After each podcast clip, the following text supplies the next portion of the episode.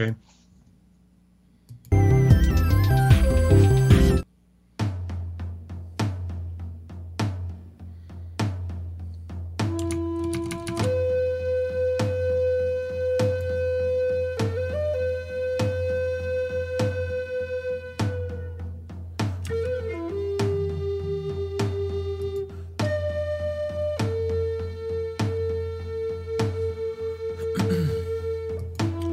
Morning, everyone. Broadcasting live from Wheat Ridge, Colorado, the home of the champions. This is the Sons of Sequoia podcast, episode number 64 for April 30th, 2021. How are you this morning? I'm doing well. How are you doing this morning, David? I'm doing okay. I uh I woke up and I can't even use my hand. I'm getting old. I think it's arthritic or something. I don't know. So I'll try to limp through managing this podcast. Today we'll be talking about the 2021 Academy Awards. Yes, uh, a- we had a lot of a lot of winners, a lot of interesting things that happened. I think. Yeah, we'll talk about our main categories. We saw most of the documentary shorts and three of the five documentaries. So those categories were of particular interest to us. Mhm. Um, but we'll look through everything. And you didn't watch the Oscars, did you? No, I didn't. I did, and things were extraordinarily peculiar this year. Um, partially because of COVID 19, partially because the award show was laid out in a strange manner. They didn't do things in the traditional order, and I found it to be somewhat strange. And we'll discuss all of that in this hour. So, are you ready to jump into it? I'm ready. Okay, let me kill the music and we'll start talking, jibber jabbering. So let's take a look here at where should we start, do you think? Wherever you want to start.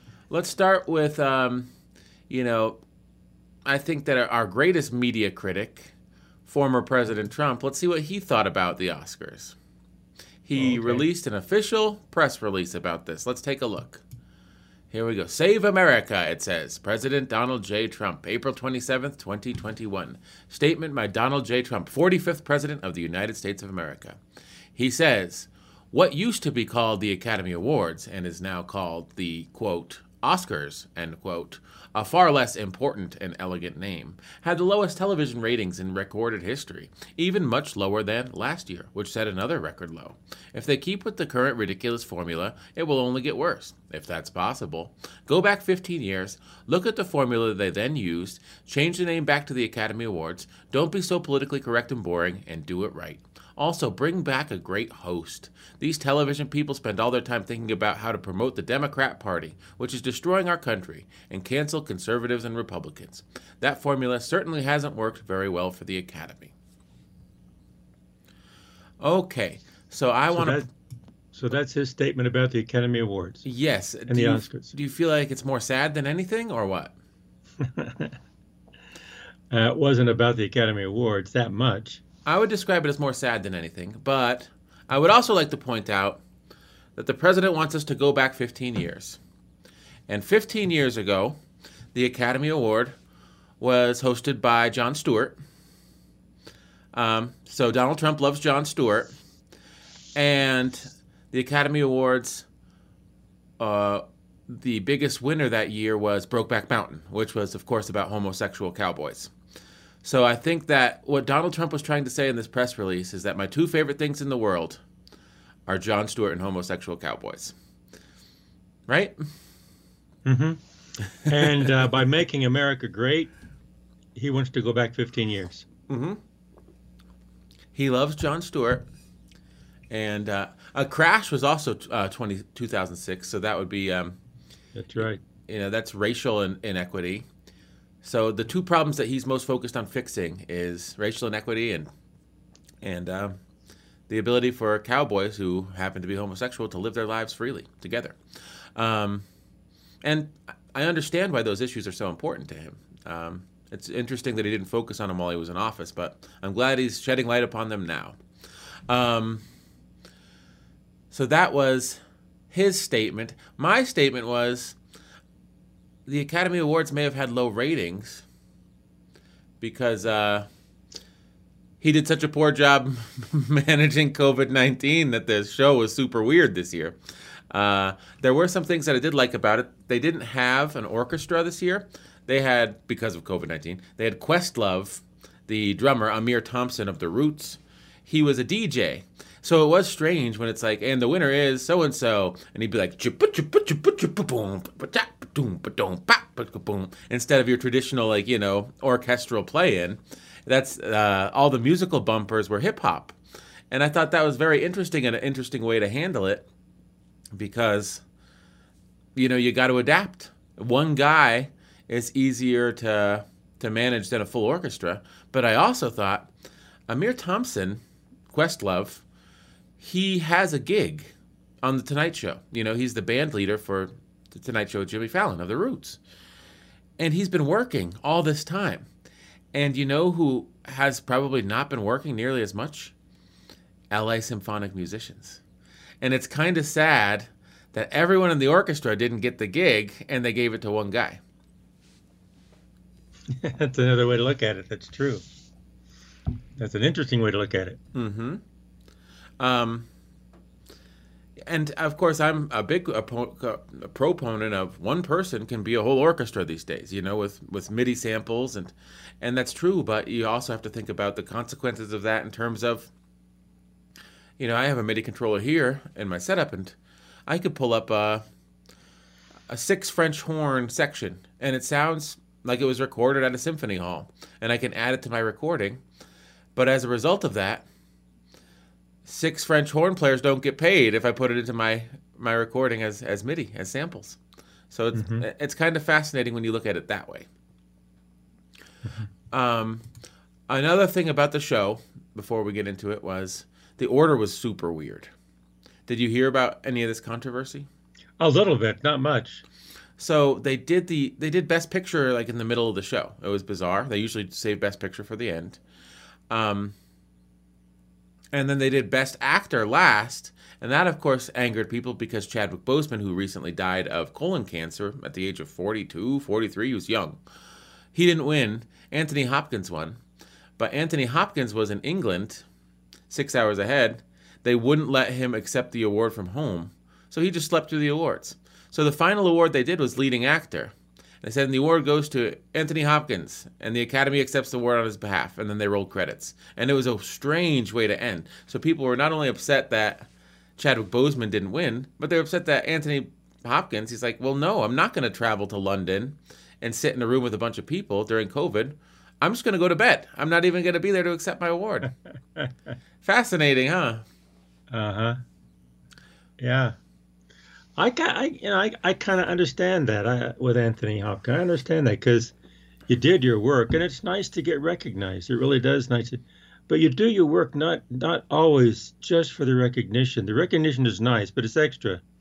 You do the work for the work's sake, mm-hmm. uh, and, and, you and uh, he loves what he does, I'm sure, and he's good at it, and he does it because he loves it he doesn't do it for the awards, uh, although the awards I'm sure are nice. And so I, I can totally I can totally see that.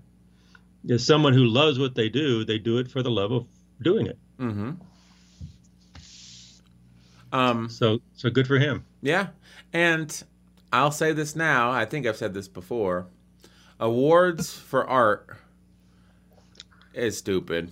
It's it's so we're doing a whole hour talking about these awards that have given out for pieces of art. And I think the whole concept of giving out awards for art is stupid. Why? Why, why do you think they're stupid? Because it's not a competition. That's right. Art, it's so it's so specialized. It's so uh, uh, specialized. Subjective. Right? It's for so subjective. Yeah. I mean, not only is it subjective, which one was best. I mean, for instance, we're going to get into this, I suppose, but Nomadland won Best Picture. That's the only Best Picture nominee you saw. You didn't even like it. No, I didn't. you'll watch you'll watch a Hallmark movie, a random Hallmark movie, like I like this better because your idea of a good movie is something with a concrete narrative that has a first, second, and third act. You know, a climax and and a conclusion. And Nomadland didn't have a lot of that. So the structure was different, and you're like, this structure I don't care that the the cinematography looks good or that the characters are interesting. It's like the story itself doesn't do anything for me because it's not the way that I'm traditionally used to hearing a story. I think that was that's my interpretation of your problem with Nomadland. That's that's probably part of it. Yeah, that's. But to me, it, uh, I mean, when I was younger, my parents moved around a little bit, and I go, yeah, yeah. Well, I did that when I was a kid, and so why is there a movie about it? It just, it wasn't that glamorous. It was just, uh, so what's what's the deal? You know, it just didn't seem like, it didn't seem like, well, was it a, what was it a documentary? No, no, no. Nomadland was best. I mean, there was fictional and real life elements in Nomadland. But yeah, I mean, Frances McDormand well, was an actress, and she her lines were some of her lines were scripted, and yeah, some of the people were real, some of the nomads. I think that's what the Academy liked about it. It was this hybrid, you know. Well, the thing about uh, the the guy I can't remember all the names. Remember the guy with the beard? Yeah, he was like Santa like, Claus. He was like the uh, shaman of the nomads, sort of. Yeah, Santa Claus. Mm-hmm. Uh, when he started talking about his son, mm-hmm. that was that was touching. That was good. That was probably the best part of the movie. He was he was excellent because he was sharing. He was sharing, uh, uh, and that was real. You could tell. I, I'm not. Sometimes these people act really well, but I thought, wow, that that that's real. And wh- how he was saying it, and what he was saying when you lose someone close to you that that's exactly like how you feel and uh, you can put it into words but the words really don't convey exactly the feeling unless you have the feeling. And i think he conveyed it. It was very that was that was excellent. That was good. And uh, that that was real. Mm-hmm. that seemed real. And i guess he i mean we talked about nomadland on the podcast. He hadn't told too many people about that before he did it on on film, and now it's immortalized in a Best Picture winner, which I think is a tribute to his son. Um, it is. One thing I liked about Nomadland, like I guess we can just get into talking about how it won, is you know Fern, Frances McDormand's character, who she won Best Actress. Um, and I saw two of the nominees for Best Actress, but I liked the fact that in that story people were trying to to do things for her or offering her things that as the viewer you would accept it. It was a better life.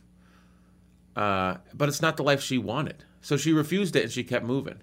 And i i kind of like that because a lot of times they say well what would most people want? He's she's got the old guy that's sort of fawning for her attention and he's found this place and it's really idyllic and you know everyone lives there and they all seem really happy and there's children and and he wants her to stay.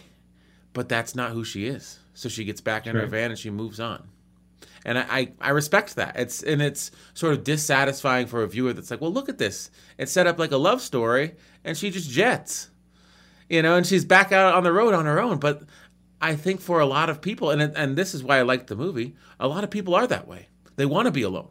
They don't want to live in a big house with children and multi generational and have a boyfriend, you know, or, or or whatever. She wanted to be out there on the road on her own, and and that was the life she wanted. So that's the life that she pursued, and people didn't understand it, but she did it anyway because it was right for her.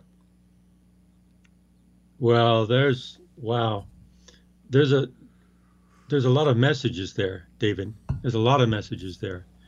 Uh, people expect you to do things when you say no, I don't want to. And says, why don't you want to? This is the right way. No, it's not. Not for me. And uh, you don't do things because you can. You do things because it's good for you and it's right and and it's right for you. Mm-hmm. And if if if it's one way right for everyone, then why doesn't everybody marry the same woman? You know. Mm-hmm. Eh, things are individualistic and and people understand that and uh, there's a lot of of course we just had an episode on education and uh, of course my life has been in education i'm thinking yeah that's true because i sometimes i feel bad and i really recognize a student coming into a classroom and sitting down and listening i said this is not the only way to learn some people can't learn this way mm-hmm. and every, everybody's not the same Uh, everybody doesn't live the same way. Everybody doesn't want it the same way. And I think in our society, we want to make everyone be the same. And that's that's wrong. Mm-hmm. Uh, you, you're you're undermining and and uh, the uh, you're undermining the, the potential of, of the human potential. Uh, like uh, you get a degree uh, in something, and because you really like to learn it, it says, "Oh, well, therefore you have to use it." Well, I'm going to use it over here. It says, "No, no, you're supposed to use it over here and make a lot of money." It says, "No, I'm going to use it over here and not make much money, but I want to have a happy life." Oh, a happy life. That's not what you're supposed to have. You're supposed to make a lot of money. So those kinds of conversations are very common. Mm-hmm. And sometimes people don't really understand they're saying that. Uh, and I think that, uh, I don't know, when I saw Nomadland, I just thought it was, uh, yeah, I thought it was just, yeah, it's just, it wasn't anything that uh, was uh, groundbreaking to me. Uh, Mhm. I guess it was cinematographically, whatever, in cine, cine, cinematography, but it wasn't, the messages, I guess it wasn't that unusual to me because that's pretty much how I how I think and how I live and how I do things. Mhm. A lot of people will look at every life. You can look at any life and say, "Oh, well, you could have done this and you could have done that." It says, "Yeah, I didn't want to do that though." Yeah, but you could have. I know I could have, but I didn't want to. Mm-hmm. So I think I think there's a lot of messages there, Yeah, and are. also the, uh, a a lot of uh, uh, uh, indictment of our society, of saying, and also our family units, saying you have to be this way. Says no, no, you don't. Let your kids let your kids be who they are. Yeah, I mean, Fern, Fern was old, you know, but you know, her husband died, and she just started to be a nomad. And her sister's like, "You can come live with us," and she's like, "I don't think you understand. I don't want to live with you. I want to be out on the road. It's like I'm not homeless. I'm traveling from place to place, and that's the life that I want. You know, it's it's. I can understand where it's like that's non-traditional, so it's wrong. But sometimes non-traditional is right for you if that's what you want to do. And I think that's what the message of Nomadland was. That's I suppose. um, do I think it should have won? I don't know. Let's take a look at some of the results. We had Anthony Hopkins winning for The Father. That was controversial. And I'll tell you why. Because everyone wanted Chadwick Boseman to win. Because he just recently passed away. And I get that, you know? Yeah, Um, me too. I saw, let's see here. I just saw two. I, I'd seen Riz Ahmed, Chadwick Boseman, and Gary Oldman. And I thought my favorite performance was either Riz Ahmed or Gary Oldman. I wouldn't have given it to Chadwick Boseman. I I, I think it was a sent, he was a sentimental favorite. Do you understand? Um, Yeah. He did act well, but I don't know. And Ma Rainey's Black Bottom was like a play. So a lot of it was like play acting. You know how you stand and you deliver and you're in center stage and um Ma Rainey's Black Bottom reminded me of a play, like a filmed play almost. Sort of like One Night in Miami. Remember when we watched that? Yes. That was like a filmed play, don't you think? Mm-hmm. Just how dialogue heavy it was and how few sets there were. Ma Rainey's Black Bottom. And I think that was a consequence of COVID. It's easier if you have a cast of eight and you test them all and you don't have a million locations, makeup people, extras. You know, I think it led to more intimate movies this year. Well, getting getting back to one more thing about Nomadland, Mm-hmm. I think since they won, and I see Chloe Zhao won as Beck Direct, but it was very good. It Mhm. was very good. But I think it was just the opinion of the Academy. Yes. You put another Academy together, and you'll have a whole set of that's that's art, and that's the way art should be. Uh, it's way I remember a little boy came up to me one time and says, "Oh, I'm really trying to draw pictures just like they do because everybody likes that picture." And I says, "Well, don't do that." He says, "You draw a picture the way you want to draw a picture." Mm-hmm. and and then it's yours. And so this is just what the academy thinks. Yeah. Uh, you have another group of people, and they'll have a whole whole new set. So I kind of agree with you at the very beginning about awards for art is is tricky. Mm-hmm.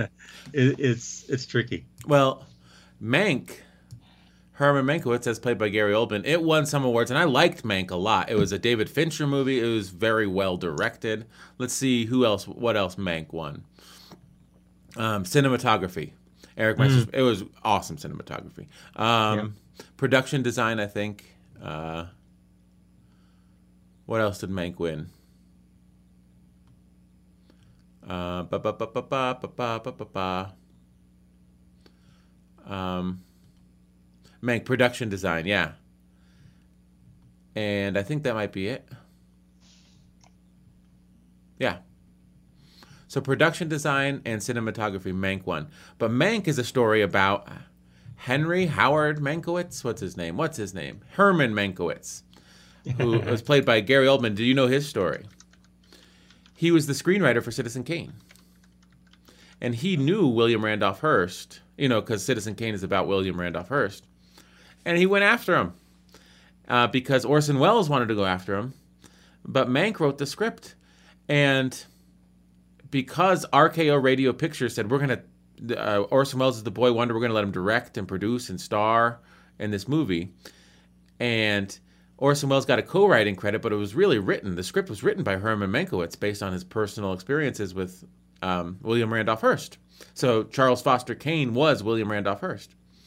And that year, 1941, um, Citizen Kane is widely considered to be one of the greatest movies of all time, but because he went after William Randolph Hearst, who was the chief financier of Metro Goldwyn Mayer Pictures, uh, the only award that Citizen Kane won was for Best Screenplay.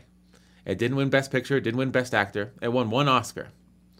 And Mank wasn't even there, but in a press release he said, I'll accept this Oscar um, in the same way that I wrote the script in the absence of Orson Welles. Because he wrote the script all by himself. um, but that, that goes to show you Citizen Kane, which is widely considered one of the greatest pictures of all time, only won one Oscar for screenwriting. It's because awards for art is stupid. Also, you don't, you don't know what cultural impact something may have years down the line. You know, like uh-huh. Nomadland may seem. I think Nomad Nomadland part of its charm, and we're talking mostly about Nomadland because it won Best Picture, but part of its charm is, uh, it's it's like a quasi documentary. Frances McDormand plays a fictional character. A lot of her dialogue is made up, but she's talking to real people who are also nomads, and you know it's this sprawling across the country, different locations, but not in the sense that you're making a war movie or an adventure movie. I mean, it's sort of like an adventure movie, but the vehicle for adventure is a van. You know, I mean, you're, you're seeing these different locations and you're meeting these people, but they're just nomads. And so it's not like a high budget type of thing, it's a low budget adventure movie that looks amazing. You see what I'm saying? And so the Academy likes like the incorporation of all of these non-traditional elements, and the fact that someone could weave that into a compelling movie is what they liked about it, that it's interesting. Yeah, but for, that was a good a good explanation, David because the Academy saw that as very, very unique, very, very uh, weaving uh, this non-traditional lifestyle into a movie, and uh, yeah, because that's not their lifestyle. Uh huh. If the Academy was made up of people who are nomads, they'd see that as yeah, that's what we do every day. Big deal. They they wouldn't see anything about unusual. That that's normal. Could you make a movie? Could you make a movie about everybody in the academy? Everybody in the academy, and let's just look at their lives and what they do. They go and have breakfast, and then they go over here and they meet with these people. Then they come over here, then they go there, then they go to bed. Then they get up in the morning and have breakfast. Then they have lunch, you know, and then they go to the meeting. Then they have dinner. Then they go home, and then they watch TV, and then they watch a movie. Then they do, da, and you go, man, that's boring. But to someone who does not have that lifestyle, says, wow, that's fascinating. I'm going to give them an award. Mm-hmm. To me, that uh, now that you think about it, now that I think about it, that's kind of what what it seemed to me like. Like, yeah, it was well done and it was a good story, but the who's looking at those nomads? It's people who are not nomads. Yeah. And they saw that exotic and they saw that whoa, that's really look at these people who have these kind of lives. Well, how many people have those kind of lives? A lot of people do. A lot of America does. Well, yeah. Well, anyway. well, I mean, let's go to Best Picture. Let's just, um, I, because I, I want to bring this up. Okay. Um, Mank. It's a movie about Hollywood, uh, old Hollywood. That's probably why it got nominated. Um, I mean, so Hollywood loves Hollywood, so they nominated Minari. It's about a Korean immigrant family that starts a farm in rural America. Now, if you are a Korean immigrant family that are rural farmers, what's the point of watching Minari? Sound of Metal. It's about a metal a musician that goes deaf. Well, if you're a deaf person, this isn't a look into an exotic world. He joins a deaf community and he sort of learns how to be deaf. It's not a look into an exotic world. It's your community. That's right. Uh, so you've lived it. But I think the thing is, you'll feel happy that you're being represented on screen. You know, these deaf communities, uh, these enclaves, how they live. Like you're you're being. I think the nomads were thrilled that, for once, someone recognized their stories as important, as valid. And, I mean, yeah, people watch superhero movies because they can aspire to be a superhero, but I mean, Nomadland is not. No one would aspire. I mean, people might aspire to be a nomad, but it's more about showing you this world and showing that courage and nobility and pain and loss and all these things can be dealt with in a world that's not your world. And the same thing with Sound of Metal. So I, I do think that the setting, you're like, oh, well, I know people that live like Nomadland, so Nomadland was boring. Well, it's like, yeah, but if you knew a deaf person, would you say Sound of Metal was boring? You see what I'm saying? You know, well, I that, it wouldn't have the same. It's a different appeal. If you were deaf and you were a musician, and this is, I says, yeah, that's what I did. Uh, so you would say, well, it's nice. It's really nice that they tell that story because that's that's how I that's my life, you know. Mm-hmm. But you wouldn't consider that just a groundbreaking type of a movie. Um, I, I don't know. I guess in the how. Uh, it's the Academy voting. I'll put it that way. Well, I and mean, so what are their what are their criteria? So last year, Marriage Story, it was nominated for Best Picture, I think, and Best Actor, and mm-hmm. it was two hours. I haven't seen it, but I've I've heard it described as two hours of talking in rooms. It's a couple, and they're in their late thirties, early forties, and they're having marital problems, and it's two hours of them hashing through it. And a lot of people can relate to that. And it's not that it's like, well, people live this life, so the movie's invalid. It's no, you sort of go into this world and you're like, oh, I see themselves in me.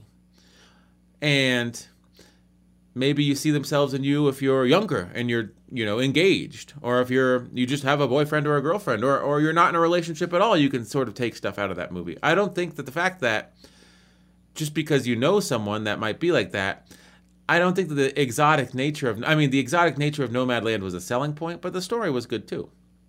Mm-hmm. And I think that just because you have a point of relation to a sub community that's featured doesn't invalidate the the movie. I guess it just makes it less impactful. Right. You're saying it makes it less impactful to you. You're right. Uh, yeah, it, it, makes a, a, different impact. Mm-hmm. Yeah, you're right, David. A, a different impact. Last last night we were watching uh, uh, YouTube on uh, uh, uh oh, I can't think of the name. The um, the the gathering in, in New York back in the '60s. The uh, with all the music. Oh, Woodstock. Uh, Woodstock, uh, Woodstock. You know, and because I didn't go to Woodstock, but mm-hmm. uh, if you were at Woodstock and you were there and uh, you were in the crowd, or even if you performed, but if you're in the crowd performing, you know, and all of a sudden they made a movie on Woodstock. Well, if you were not there, if you're a young person and you weren't even alive then, you'd look at that and say, Whoa, that is fantastic. Why? Well, they see it with very different eyes than someone who was there. Mm-hmm. The reason they like this is, yeah, yeah, they're documenting what happened. And I was there, and this is a little bit what happened, but a lot more happened than that. So I'm glad they made a movie on that. So they see it with two different perspectives. I guess yeah. that's that that's what I'm beginning to see, uh, or when a when I see Nomadland is, yeah, it was good telling the story, but is it like uh, like you say, I, I think of a movie and a picture as something different than just telling a story of your life and, and what people do. And uh, because you have different criteria. And so I could see maybe the way they produced it and the way they, the cinematography and even the writing and, and the storytelling, it was good. So do you, but, do you think you like, do you think you like Hallmark movies because they're so unrealistic that you can escape into them? The world does that's not, the, the, world does not work that way. And that, so that's part of it. When you see a movie that's sort of like the world sort of works this way, and I don't think that should be a movie. You know, a movie should be a place for you to escape, not a place for you to look at the world. I think that I kind of want to pull up Bill Maher on. I don't really like Bill Maher, but he had a tweet about the Oscars that I think was pretty good, actually. Um,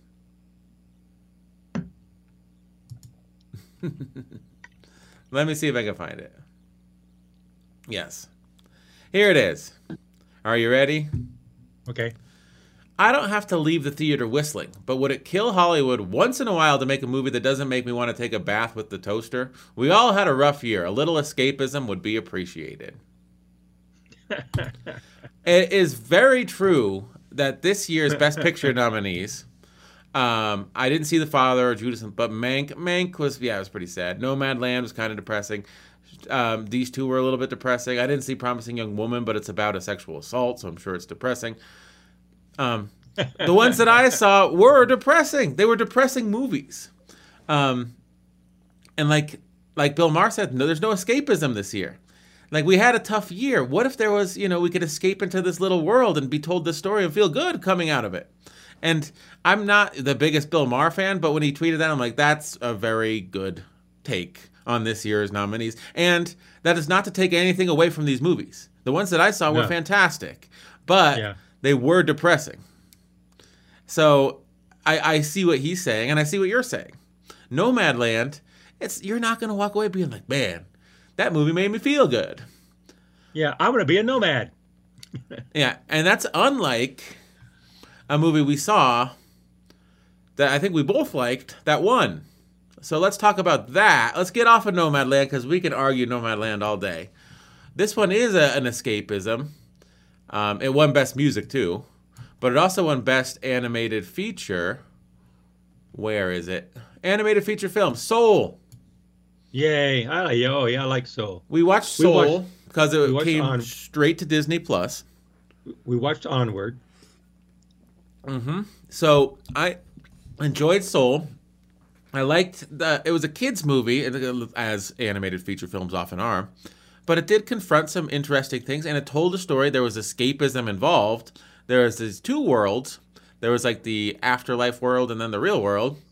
And the real world was jazz, and the afterlife world was electronic music, and that's why when it won Best Music, which I also agree with, um, you had Jon Batiste, the jazz artist, and then, of course, Trent Reznor and Atticus Ross of Nine Inch Nails, the electronica industrial artists. So they did the heaven world, and Jon Batiste did the real world. And I liked how they combined those two. Mm. Um, yeah. But Soul had a great message too. And Soul was sort of about doing what you love in a way. Yeah. Right? Yeah. Yeah. Now, see, there we go. I, I guess we're getting into cinematography and movies the soul what i when you're talking about it what i liked about soul is that you came away with a realization that you didn't have when you went into it mm-hmm.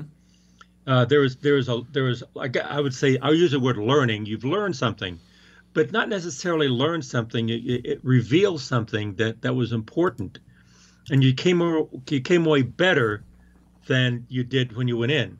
Like, yeah, we should do things that we love to do because that it's timeless. Uh, we should be who we are. It's timeless, you know. And so it really emphasized that a lot. And uh, it, to, to me, a movie uh, should be entertaining, uh, tell a story of some kind.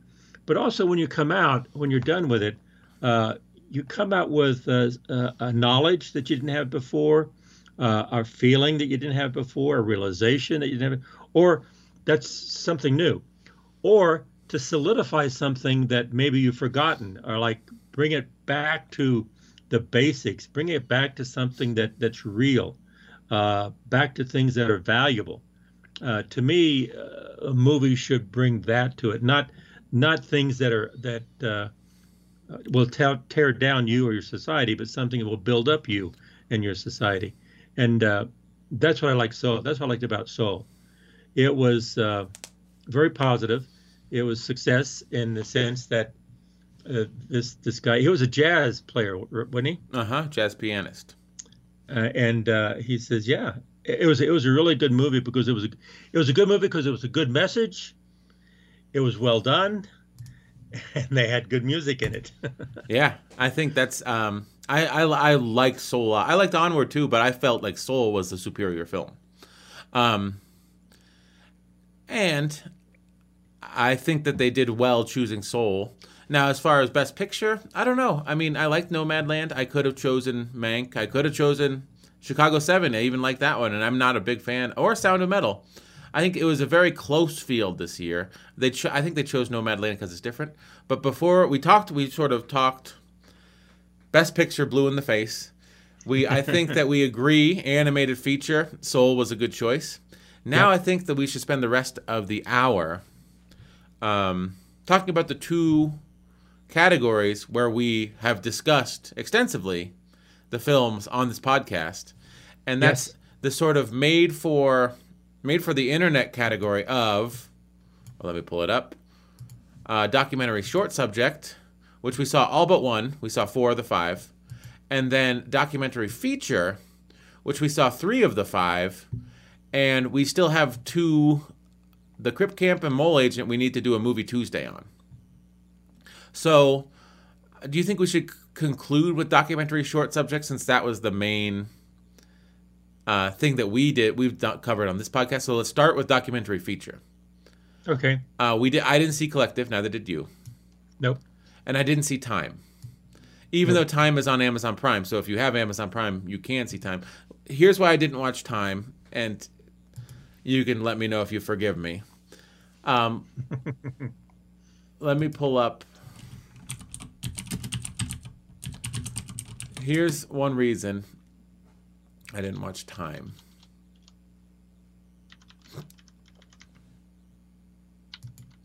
Time is a 2020 American documentary film. It follows Sybil Fox Richardson fighting for release of her husband Rob, who is serving a 60 years prison sentence for engaging in armed bank robbery. That sounds depressing, although a lot of the documentary subjects are depressing, you know? Uh-huh. Uh, Collective, I don't know what streaming service it was on. So, I don't know. So, where should we start? Should we start with the winner? Octopus Teacher? Sure.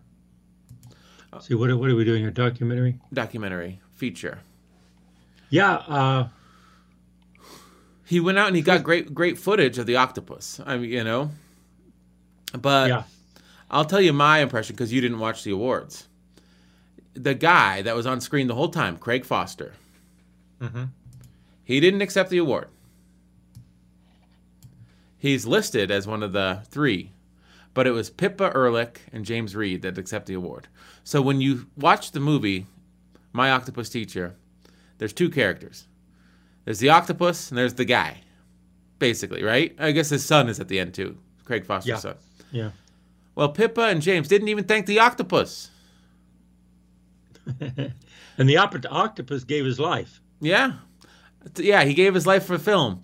Now, Pippa right. and James also said, We'd like to thank Craig for allowing us to come into his house for three months to make this movie. Now, do you remember what he said at the beginning of the movie? No.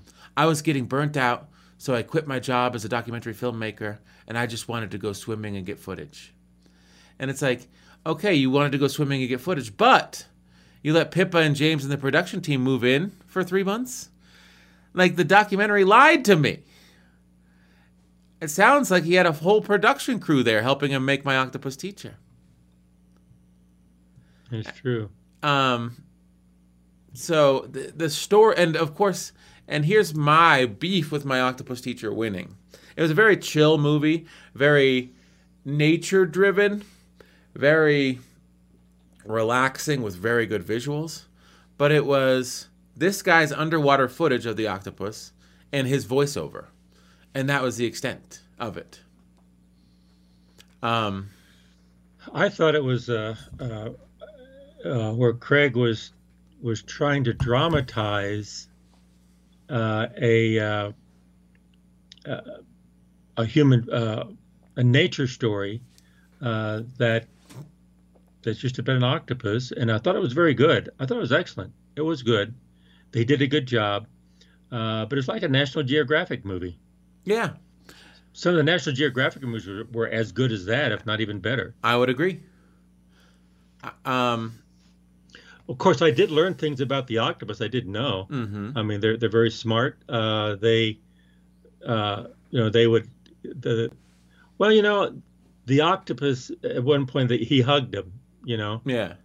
And I'm thinking, yeah, well, is that hug uh, are we putting human emotion to what that octopus did, or did the octopus have his own emotion to the, you know, what type of a interaction was there? So we we put human emotion under that. Yeah, was there some like nutritional paste on his wetsuit that the uh, the octopus was just eating, and it's like he hugged me, you know?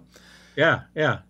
You know, as opposed to the other two that we did see, which were Crip Camp and the Mole Agent, which I liked both of them better. We haven't done. We should do a movie Tuesday on those as well. I like both of Absolutely. them better than my octopus teacher the mole agent, it's sort of a heartbreaking, but also heartwarming. It's both, don't you think? The mole agent. I thought the mole agent was excellent. Yes. It's about a yeah. ad in a paper seeking a man between the age of 80 and 90, and he goes into spy on this nursing home because the client thinks that their mother might be being mistreated. And I think one of the reasons why it's heartwarming is that's not happening if that were happening, it would be super depressing. But the nursing home's on the up and up. Um, the the reason why the people in the nursing home are unhappy is because they're lonely, and because their families don't come to visit them, and because they're forgotten. And that's what sort of I guess is sort of spoiler alert, but that's sort of the upshot of the movie. And the mole agent, the 83 year old Sergio, who goes to uh, into the nursing home to spy, he's a good guy and he's trying to help everyone. But the thing is, it seems like everyone that works there is a good guy too. And he sort of realizes that. There are no villains here. The the real villain is loneliness. And the families that sent him there, he called out the families. Yes. That were the problem. The the client. he turned him around and that's that's the beauty of age. He an 80 year old, 70 year old, 80 year old, 90 year old. That's the beauty. They're going to be honest with you. Mm-hmm. You know, they're not trying to to to build something out of lies. They're going to be honest with you. Just no, this is not the problem. The problem are these families. Yeah. You know, and then then he left. He went back home. A, a, lot of a lot of it was it was a very good. It was in Chile, wasn't it? Chile, Chile? yeah. It was in Chile, so it was, uh, but it was so so good. And Sergio, you just slowly, deliberately love this guy. Uh-huh. this guy was so real and so so compassionate and and uh, and he was honest and he just did so much good. And, see now that's a good a good field movie. That, yeah. that was excellent. That was so good. It was. I mean, yes, it's a feel good movie, but it's also super depressing. Wouldn't you agree? It's both. Yeah, because hey, I I, I don't ever want to go to a home. No, and and like the lady Marta. Uh, uh, yeah. The the staff would call because she she wanted to she wanted her mom to take her home. Her mom was probably dead because Martha's you know eighty. Um, and the staff would call and pretend to be her mom and talk to Marta. She's like, "Mom, I want to get out of here," and it's like the only thing that would calm her down. And it's like that's heartbreaking, you know. Um, yeah. But I would say, watching the broadcast, which you didn't watch, Sergio was there. Sergio was in L.A. He was. He was sitting at a table. Oh, Sergio, you love him. You you will love Sergio. Yes. Sergio, just just a honest, good good, good person. All 100% good person. Uh huh. And I remember when they interviewed him, and his his daughter was reluctant. He says, "No, I want to do this," you know. And so he was just smart. He figured out technology. Yeah. that was that was funny. And he would walk in and he would interview people. He did a great job. He did. He did a great job. He- it, it was it was awesome. He took his you duties you learn- seriously, but he also saw things that needed to be done that were outside of his duties, and he stepped up and he did them. He did. He did. And and another reason that he went in there, of course, this is a spoiler alert, but but it doesn't matter. I don't I don't consider spoiler alert a spoiler alert. You you'll hear it. It'll make you want to go see how they how they did it. Is that uh, another reason he went in there is because uh, there was uh, they think that uh, their mother was being stole from. Things were Mhm. being stole from her, and money was stole, and things were stole. So he went in there and he found out. He says, "Yeah, she is she is getting things stolen from her." But it's from the other. Uh, was it from Marta? Marta, yeah.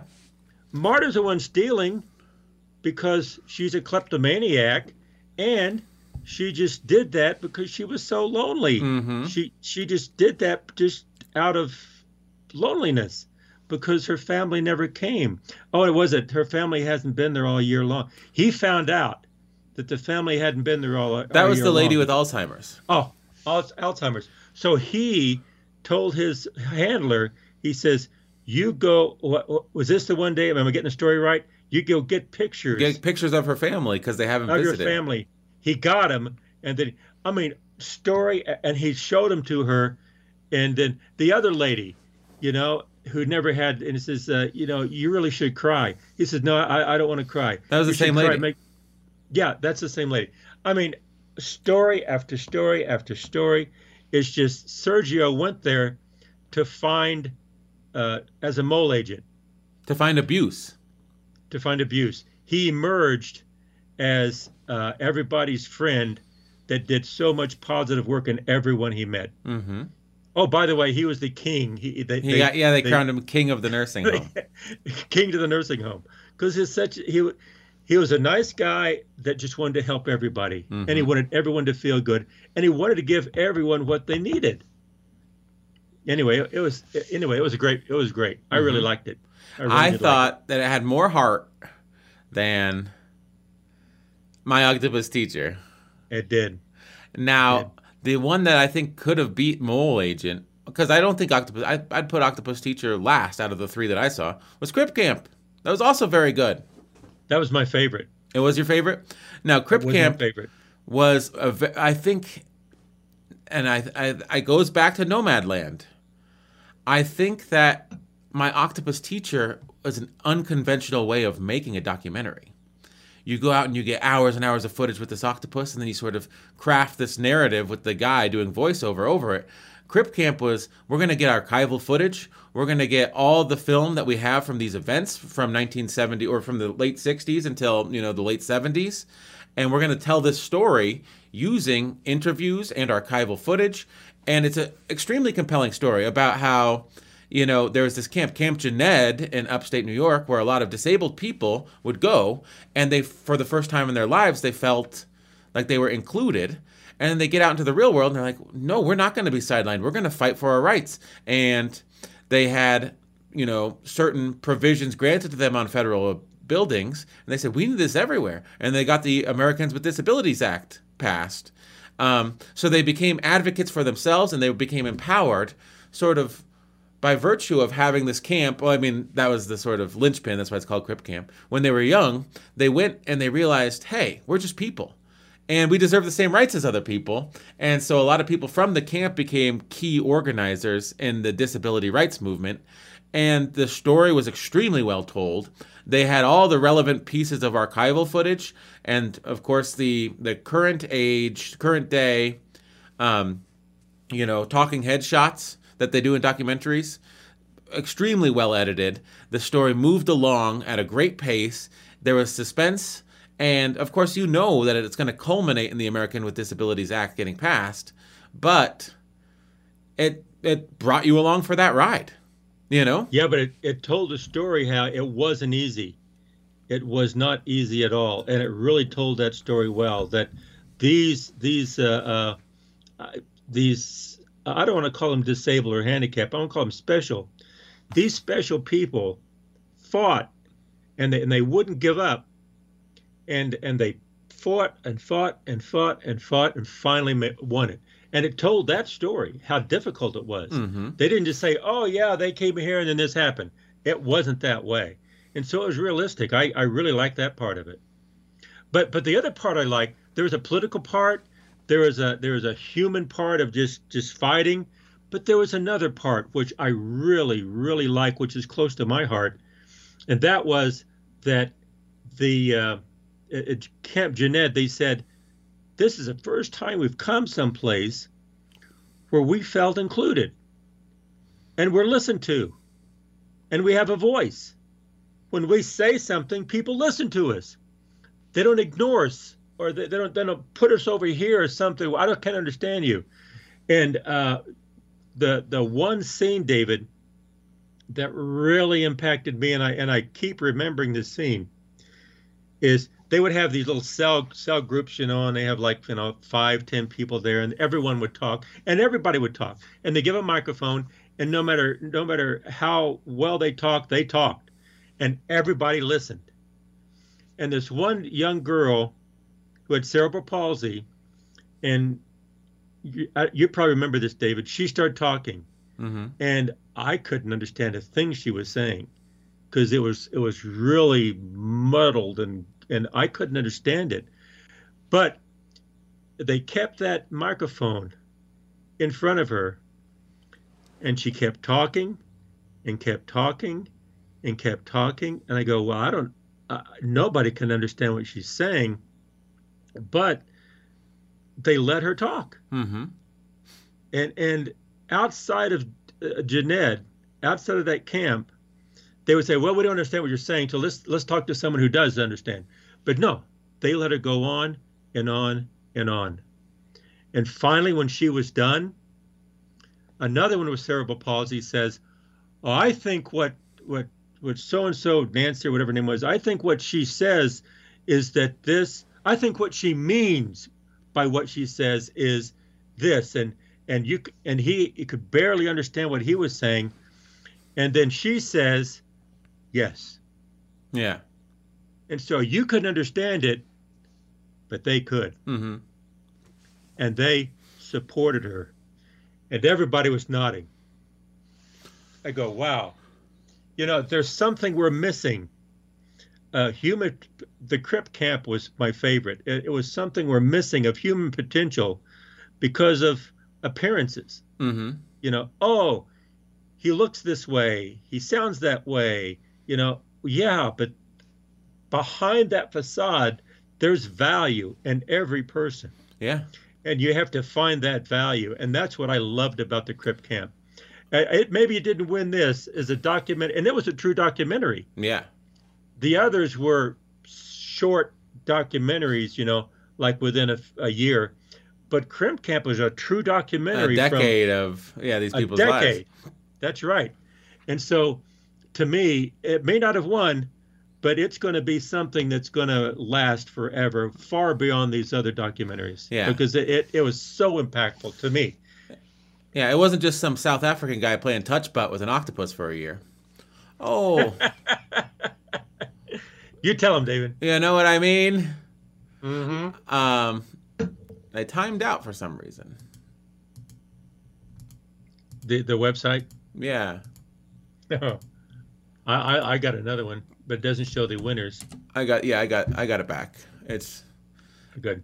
Um, so we yes. saw those three and I liked I liked Crip Camp. I did. I also liked the Mole Agent. Just I liked how it's told the story. I could tell that they were finessing that story a little bit though.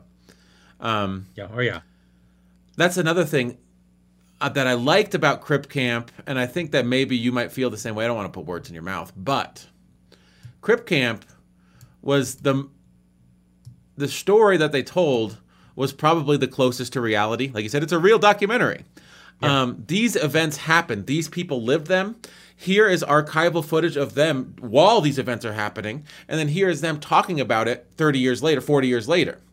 Um, and my octopus teacher is like, here's some footage of me with the octopus. The octopus is my best friend. The octopus is giving me a hug. The octopus is doing this. Like, okay, you're saying that the octopus is doing that, and the footage backs that up, but you have hundreds of hours of footage. You could say anything you want, you know? and then the mole agent, clearly to me, just because some of the scenes were so funny, um, like it was stylized, like him trying to use technology. They they edited it and they may have reshot stuff, but just the way like the the comic timing and stuff, I feel like they movied it. You know what I mean? They, they made it a scene. Oh, yeah. It wasn't just like, oh, we're gonna bring a. It wasn't a fly on the wall. It wasn't cinema verite. It's like we're gonna reshoot this. Like when he told the lady, um, "It's okay to cry. It's okay to cry." Well, there was a close up on her face and Sergio's talking to her. Well, the cameraman would have to be right behind Sergio's shoulder with the camera to get that close up. And the next thing you know, it's a mid shot. So the cameraman walked back and sort of gave him some space. But um, they they were you don't think about that stuff when you're watching the documentary, but it's shot like a movie, and then and then they edit it to make it seem like oh this is how the scene happened. But the scene happens like you would shoot a movie, not a documentary. If that makes sense. Absolutely. By it's kind of like when you measure something, you change it. Uh, when you shoot something, you change it. And so, if if the if the cameraman was not there, would it have been the same? No, it would it would have been different. Yes, and I mean the editing. It's like, well, yeah, this was impactful. The scene, but I know for a fact, based upon what I saw on screen, because a lot of people don't think about the camera, but I think about the camera. Yeah that this guy was Me hovering too. over Sergio's shoulder with a camera, looking right at the lady in the face. Like 30 seconds before he backed up and got a wide shot, she started crying. And it's like, that's weird, you know? Um, whereas Crip Camp, I feel like, so they finessed the story in The Mole Agent. This guy just made up whatever he felt like about the octopus. Crip Camp, like you said, it was a true documentary. It was, it was a true documentary. It the, was real footage. It was real footage. And I know I know what what scene you're talking about with um, I think it's Nancy, I forget. But then the main lady with the big glasses. Yes. Um I I like, her name. I like when she was talking about how, you know, from an early age and she went to school, grade school, with the girl with cerebral palsy who could barely talk. Um right. it's like yeah, I was here with this school, that school, but it was clear from the beginning that we were being sidelined. So when I got to Jened, you know, I emerged as a leader, but it was important to me that everyone have a voice. And then there's that scene where she's talking about what are we going to have? The cooks are off on Wednesday. Are we going to have lasagna? Are we going to have? The, And everyone got to speak up to say what they wanted. And then they go to the guy that ran the camp, and he was uh he wasn't disabled. He was like a hippie, you know, and uh he said one thing about that lady with the glasses. I forget her name, and I really should know her name, but I don't. Um, he's like, yeah, you know, people like that, they're a total pain in my ass, but we need people like that.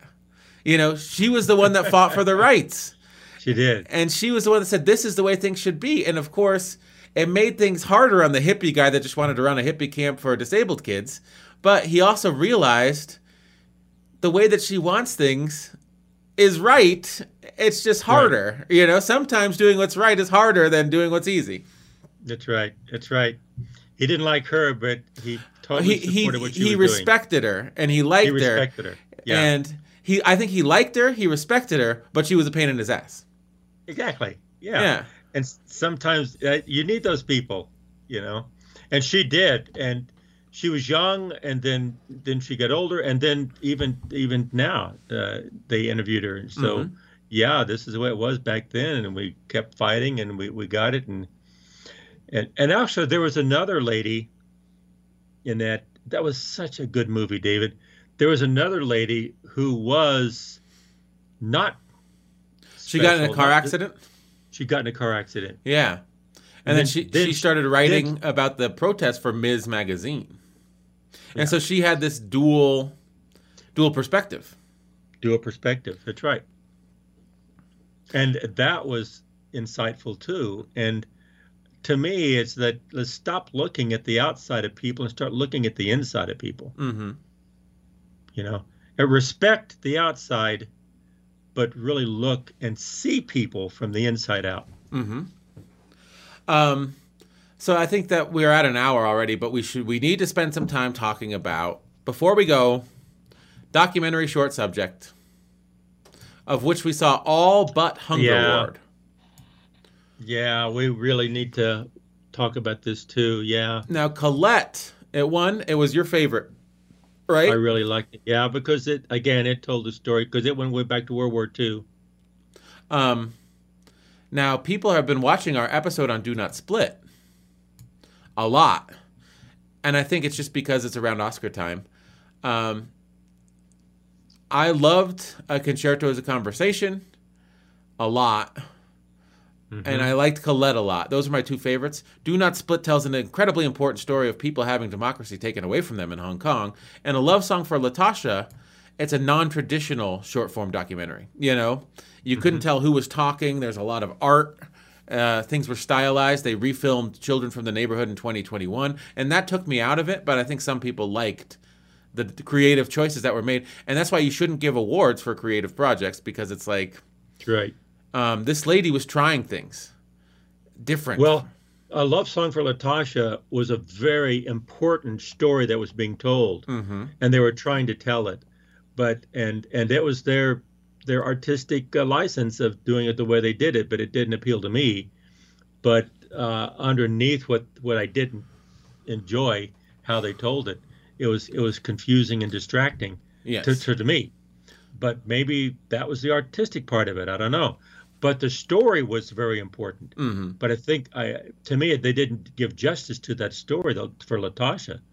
Uh, that was important, a very important story. Maybe in your mind, but I think that that's the way they wanted to tell the story. And of course, there's grainy footage of Latasha getting shot, and Yeah. they chose not to include that footage. And that's I think it's an interesting choice because it's like her life was not about her getting shot. That was a tragedy, but we don't need to show that, you know. And I think that some of those choices are artistic and they deserve to be respected. Now, I want to try to find this. We'll see. Uh, incidentally enough, we did movie Tuesdays. Uh, on all of these, except for Hunger Ward. And Colette is the only one that's blocked on YouTube because we played a few seconds of audio and they claimed our video and blocked it. So that's kind of sad that you can't find, but you can find the audio version of it on uh, your podcast provider. Now, do you want to see the Colette acceptance speech? Okay. And the Academy Award for Best Documentary No Documentary sound. Short. Oh yeah, I got it. I forget. Forget that this is wonky and it drives me crazy. The hell is going on? Um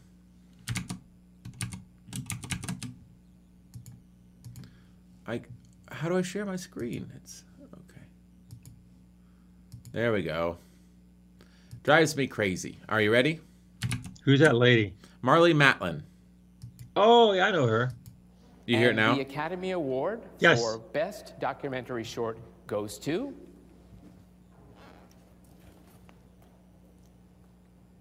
Colette, Anthony Giacchino, and Alice Doyard.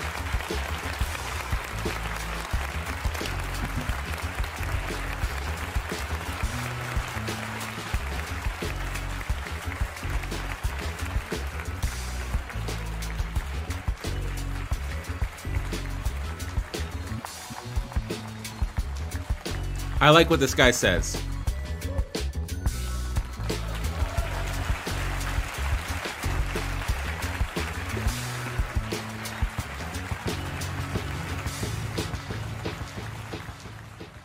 Thank you to the Academy. Um, I hope the actors in the room don't mind that uh, I have something written down here because they're all different kinds of people in the Academy. Um, today is Colette's birthday.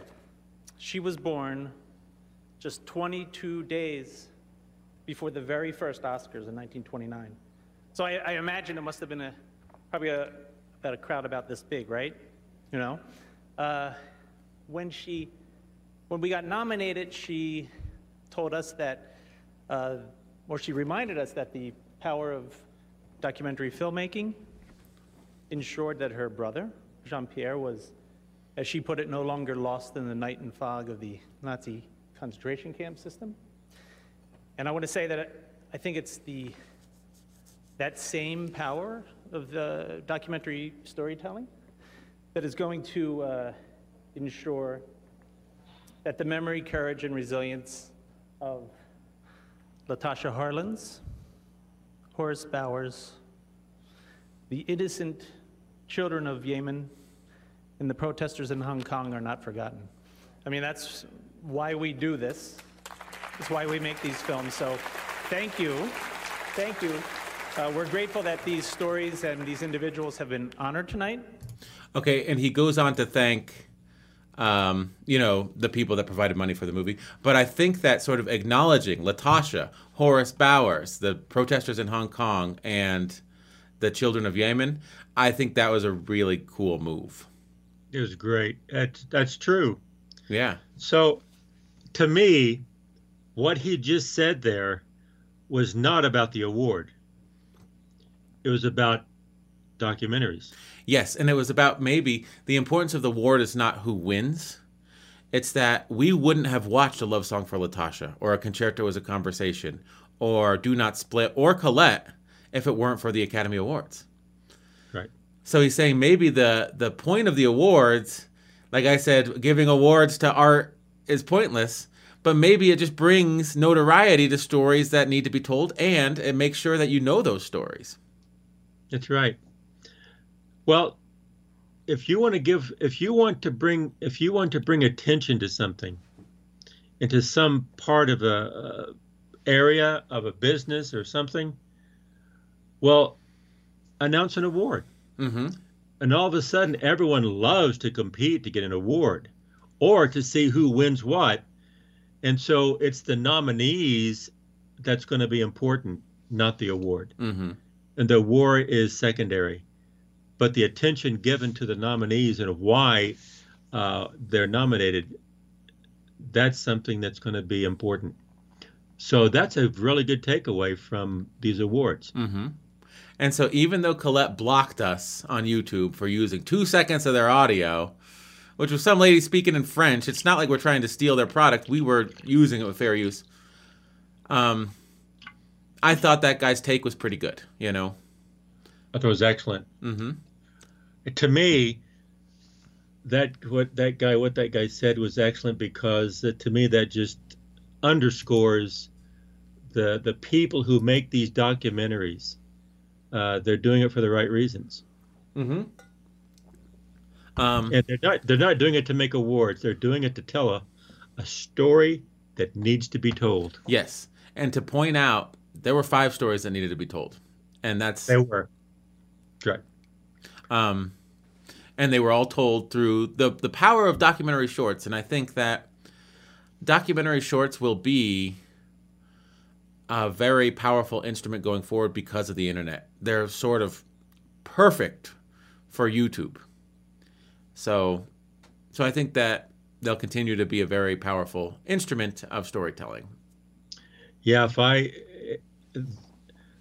the power of just like you said, Dave, the power is is is important, and stories need to be told. And um, I don't know if I if I were if I had a lot of money, I would support uh, documentaries and shorts. Yeah. Uh, rather than these long full length and everything. And uh, sometimes I'll get into a, a full length movie and I'll just quit in the middle. I just get bored. Mm-hmm. Uh, or like I don't care where this. I don't care if they if they. You see how it's going to be resolved, and so big deal. But documentary is true, and they have a message, and that message needs to be told over and over again. And uh, I don't know. I, I'm a fan of shorts because it's not keep it succinct and keep it important and keep it keep it uh, uh, say what needs to be said and then stop talking. Yeah, and rock and roll we call that all killer, no filler. There you go. Yeah, and and in the army it's kiss, keep it simple, stupid. Mm-hmm. The kiss, the kiss, and just get up, speak up, and shut up. Yep. Well, I think that I mean we, this was our main category this year, and I think it'll probably be our main category going forward because with a two or three hour investment, you can see all the nominees. So unlike the feature lengths, you don't need ten to fourteen hours to to sort of get your head around what's nominated. You can do it in a couple hours, and I I love that. And the stories were important, And I think that at the end of the day, that's sort of what filmmaking is about. It's about telling stories that need to be told. And when the ones that we saw, Colette, Concerto is a Conversation, Do Not Split, and Love Song for Latasha, each one of those stories were, were important. Each one was important, right? Mm-hmm. But it was told a different way. Yes. Each one was told a different way. So you have the artistry of telling a story, and then you have the story that's being told. And so there's multiple things to value, multiple uh, parts of a short subject documentary that, that's so important. And I'm, I'm a fan of, of short of these documentaries. Yes. Uh, they're my favorite part of the Oscars just because they tune you, key you into stories that you may not have heard, and they're important. And I think that uh, I'll play the outro music because we've covered the Oscars pretty good over this last hour and 10 minutes. Um, the way we want to. uh, is there anything you'd like to say before we get out of here? Okay. Hey, Sons of Sequoia, we uh, uh, love to talk, but keep on talking. But listen more than you talk and try to understand what the other person is saying. We'll see you next time, everyone. Goodbye.